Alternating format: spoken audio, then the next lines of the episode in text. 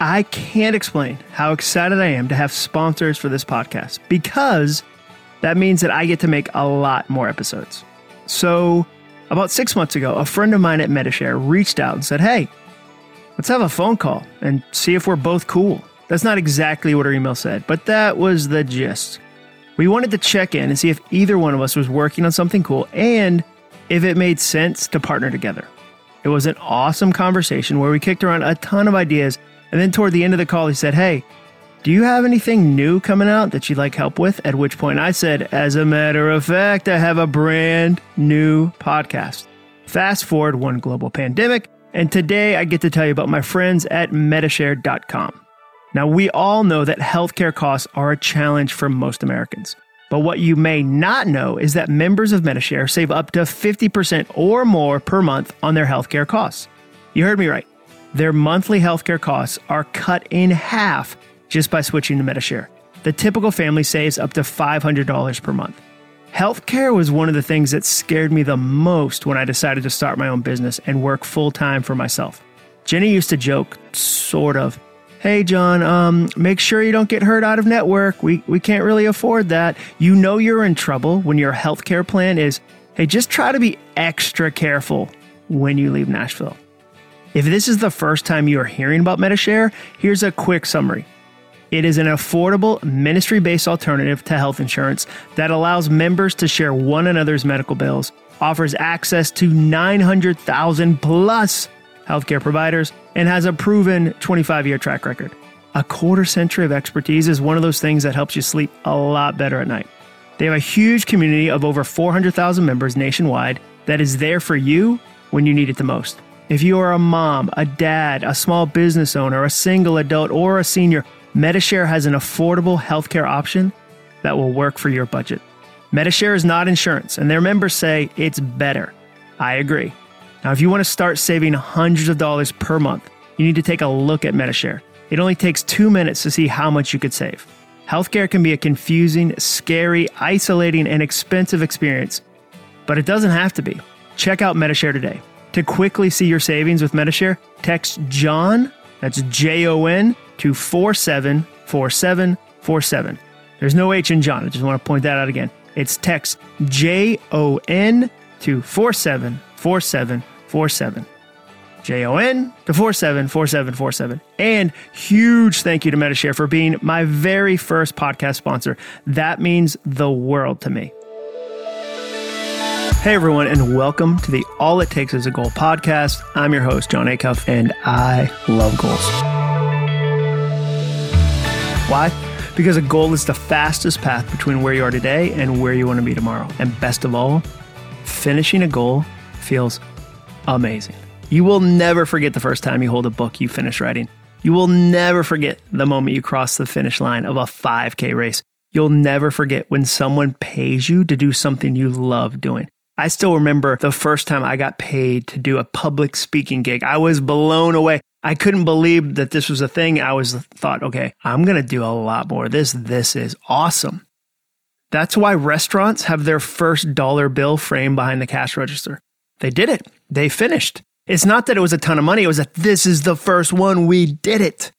I want that feeling for you. I want you to have that moment. I want to help you cross the finish line of whatever goal you care about because the future belongs to finishers. That's why I'm doing this podcast.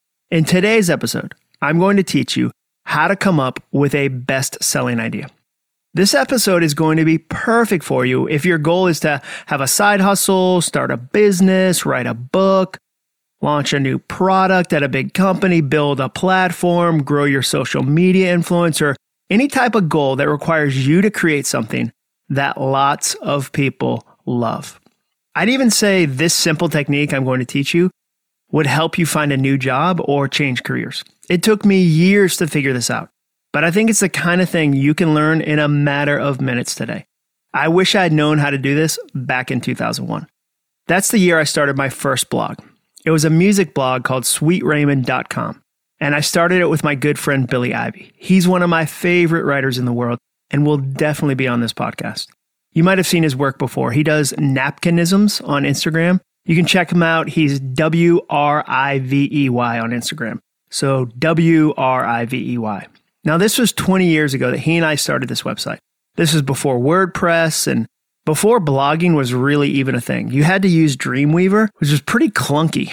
And we didn't have a strategy or a business plan for the website, but you know what we did have? We had merch. I ordered t shirts and about a billion stickers for our website. I still have a ton of them in my garage. That's my favorite thing to do when I have just a like a mild idea, just the smallest little faintest idea. I'm like, I better get some merch. I'm, people are going to be wanting to wear this thing on a t-shirt. I better, I better order some t-shirts. Stat. Our only claim to fame was that a record label sent us a CD they wanted us to listen to by a new guy that they were excited about. But you know what? We passed on it. Um, we just didn't feel like it was for us. It was a, it was a guy named John Mayer. Perhaps you've, perhaps you've heard of him. In hindsight, that uh, that was a mistake. That website didn't really go anywhere, and I eventually stopped posting. I started another blog in 2007 that no one read. I started another one in 2008, and that one went a little bit viral. It started to gain some momentum, but it was still slow going. Fast forward to 2009, and I'm sitting in my car, frustrated in the parking lot of my day job, listening to Jimmy Eat World song In the Middle. Have you heard that song, In the Middle by Jimmy Eat World? and I'm trying to amp myself into going inside the building. I'm pretty sure that song is about a high school girl who feels isolated, but I, I didn't even care.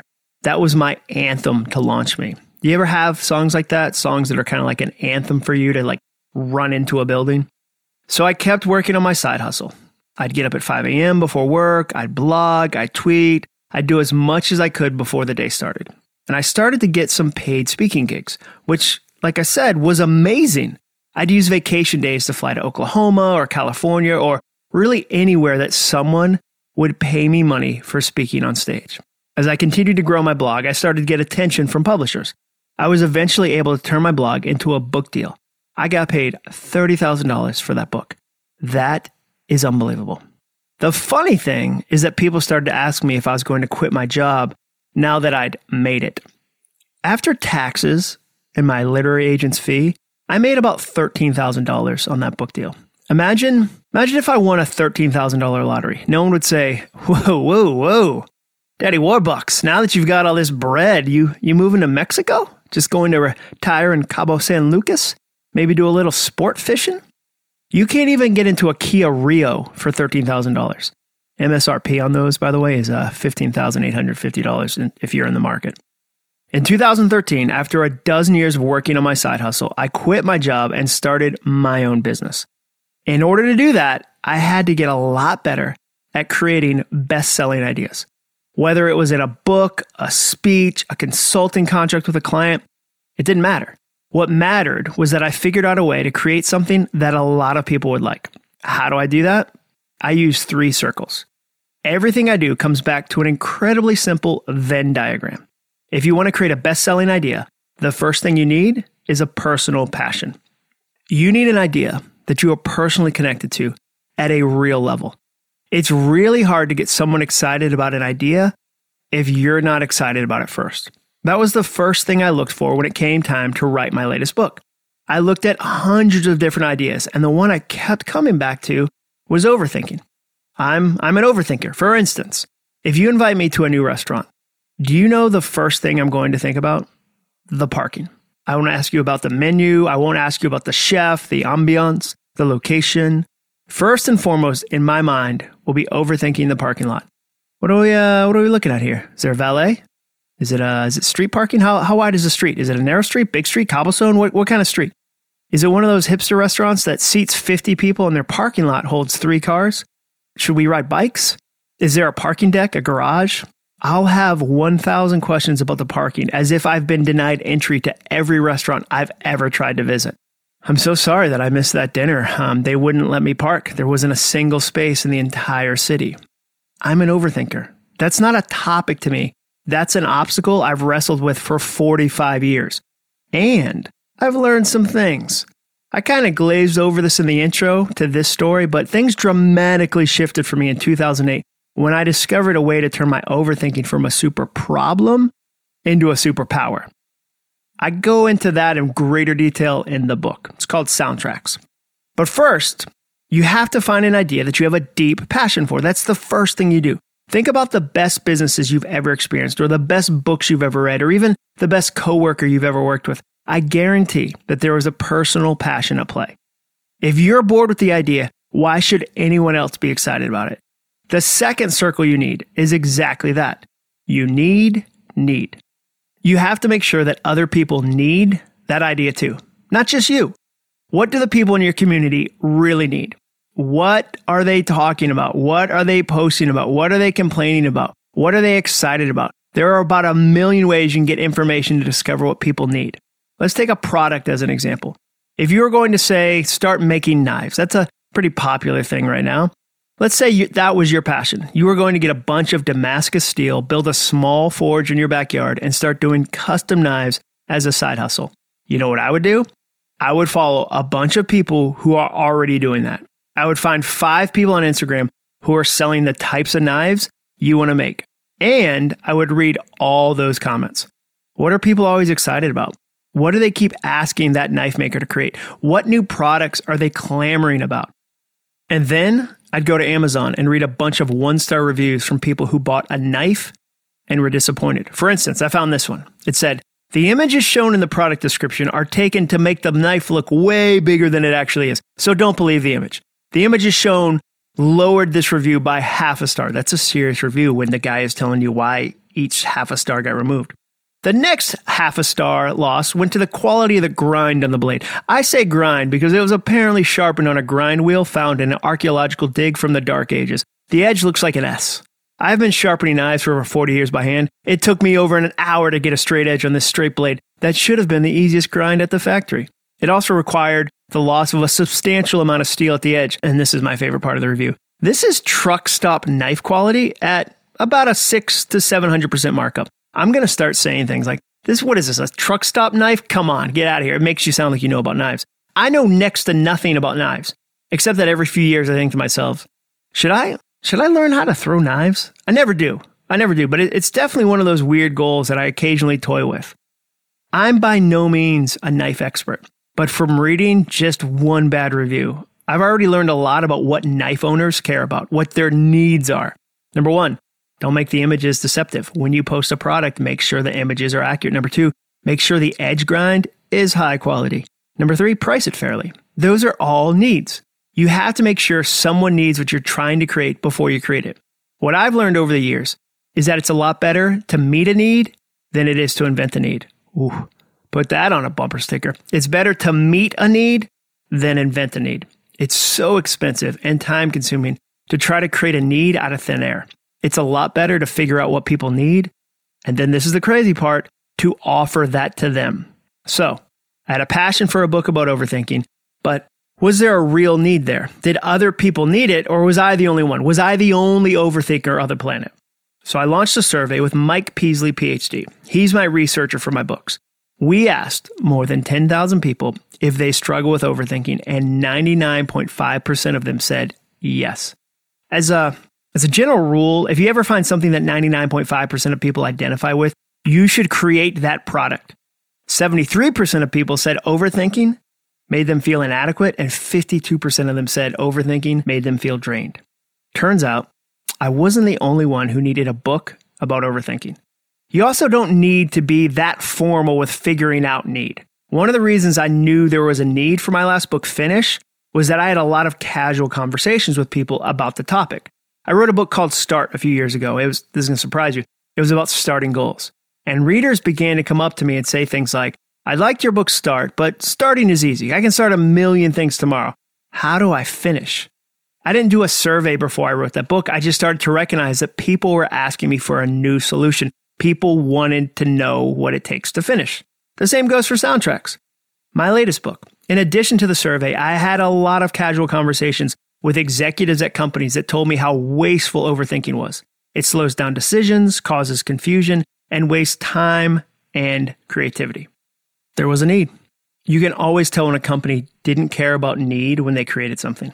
The maddest you've ever been in a business is when they put their needs ahead of yours. It's kind of like when you call up customer service with a problem and they try to upsell you to a different product. So you're calling to say, hey, your product doesn't work. And they go, What about a more expensive product? Would you like to do that? Someone in an office looked at an Excel spreadsheet and said, We can upsell people on these calls. It doesn't matter that they don't really need this. We can just force them on this. And it's frustrating.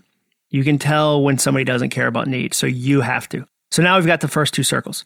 We've got the passion, we've got the need. What's the final one that your idea requires? A market. You have to figure out where your idea is going to fit in the market. Is it already overcrowded? Are there 10 million options just like yours? Or is there space? Is what you want to create missing? Even if you're not writing a book or launching a product, I think you should still apply this principle. If you're looking for a new job, you need to understand what's going on in the market, in your industry, in your city. Does everyone else have the same exact skill set? If so, you better look for something that'll make you stand out, something different you can bring to the company. That exact situation nearly crushed me one afternoon in Atlanta. At the time, my wife and I lived in Boston. We just had our first child and we were growing desperate to return to the South. My wife is from Atlanta and gave me essentially a snow ultimatum about Massachusetts. She was over the New England winters and was like, you know, someone is moving to Atlanta. I hope it's all of us. It'd be great if it was all of us. So I was on the job hunt, but I kept running into closed doors. So as a Hail Mary, I created the best advertising portfolio I could come up with, hand stitched this little book explaining my skills, and used what little money we had to fly to Atlanta to drive from ad agency to ad agency, dropping off samples of my work. My mother in law, Laura, drove me around that day which is one of the kindest things anyone has ever done for me. I didn't have contacts at most of these ad agencies and was essentially cold calling. At the end of the day, after visiting a ton of agencies, I stopped by one last one at some hipster part of Atlanta. It was a cool ad agency and what looked like a reclaimed horseshoe factory or something. This time when I went in, the secretary or executive assistant actually introduced me to the creative director. He was nice enough to invite me to his office and review my portfolio while I waited there. If you've never been a copywriter or a graphic designer, a portfolio is essentially a visual version of your resume. It's a huge book of your work, only mine wasn't really huge because I was only in my late 20s and I hadn't really done anything in my career yet. After a few minutes of flipping pages, the creative director got quiet. Hey, I want to show you something, he said. We got up from his office and found an empty desk that no one was sitting at yet in this big open concept workspace. He grabbed a box from under one of the desks and said, This is the collection of portfolios that people just like you send us. Spend some time going through it to see what you're up against. It was incredibly kind for him to do, but that was also a little demoralizing because every portfolio was better than mine. I don't mean a few were, I mean every single portfolio was better than mine. Staff members at the company kept walking by and seeing this guy like that no one knew sitting at a desk reviewing all these portfolios with this sad look on his face. And everybody just kept walking by going like, who is that guy? Like, do you think that guy's going to cry? I started to feel really overwhelmed. It was just home run after home run in that box, and I felt like I'd brought a miniature horse to the Kentucky Derby. Please, sir, can I can I ride my pony in your fancy race? He doesn't look like much, and my feet drag on the ground when he runs, but if I don't get a job in Atlanta, we'll never escape those Yankee winners. The more I flipped through, that was a pretty good voice, by the way. Good job, Jon. The more I flipped through, the more I realized something. Most of the portfolios looked the same. They had the same type of clients and the same type of work and the same type of writing. The reason was simple. There were two amazing advertising schools in Atlanta, one of which was actually called the Portfolio Center. I was never going to out portfolio a place called the Portfolio Center. They were sending waves of graduates out into the Atlanta marketplace. The market was too full. If I really wanted a new job in Atlanta, I was going to need a different approach. Once I knew that, I could focus on something different. Instead of trying to just create the most amazing portfolio, I started focusing on headhunters and relationships, which is how I found my job at the Home Depot headquarters. Is the market full the thing you're trying to do right now? Is the market full or is there some space?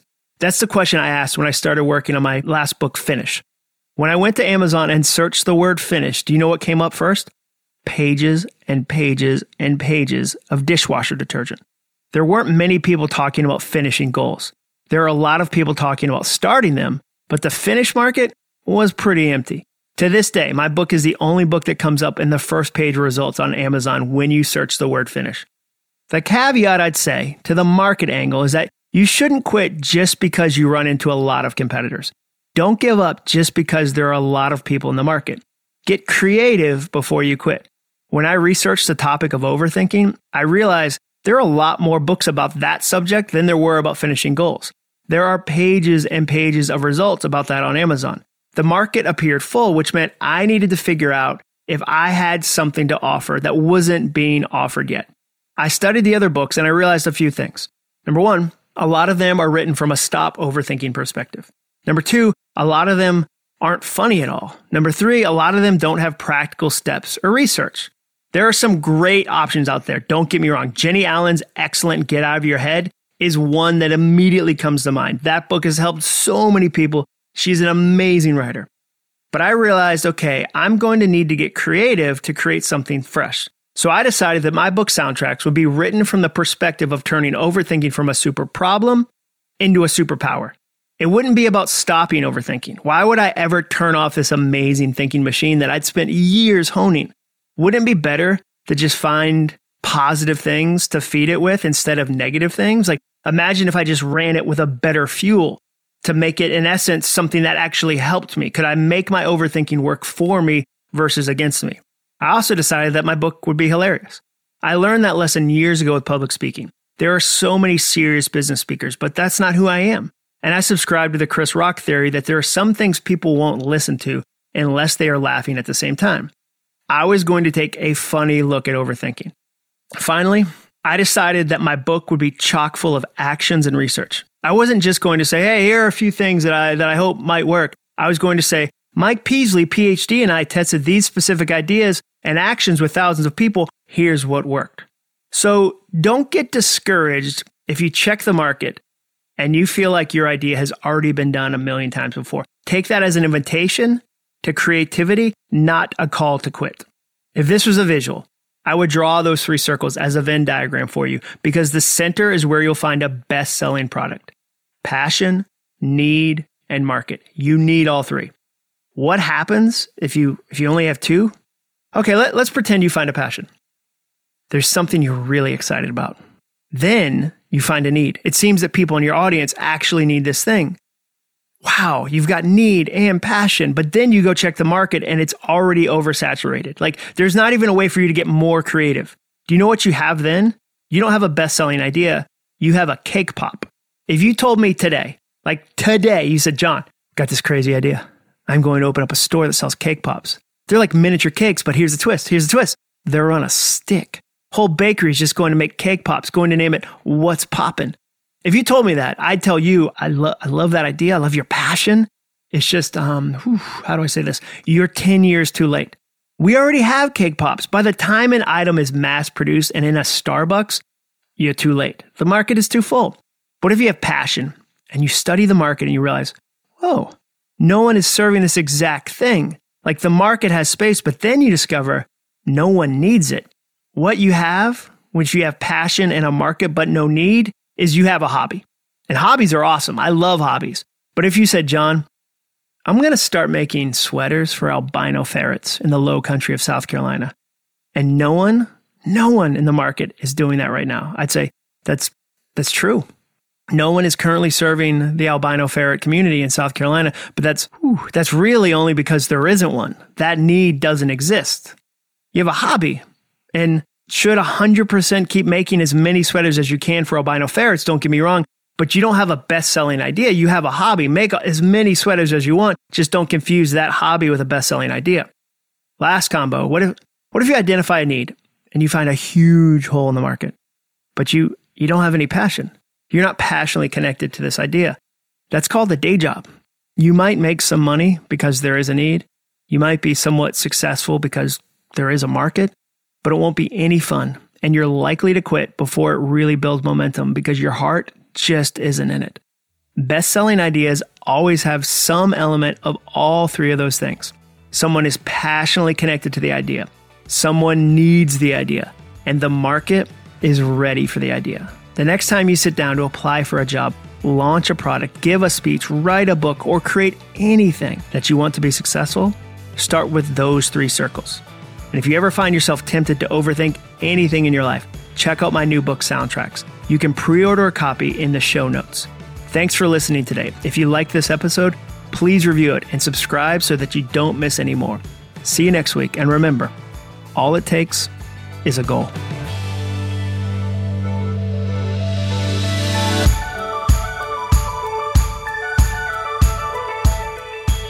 This episode of the podcast was brought to you by Medi-Share.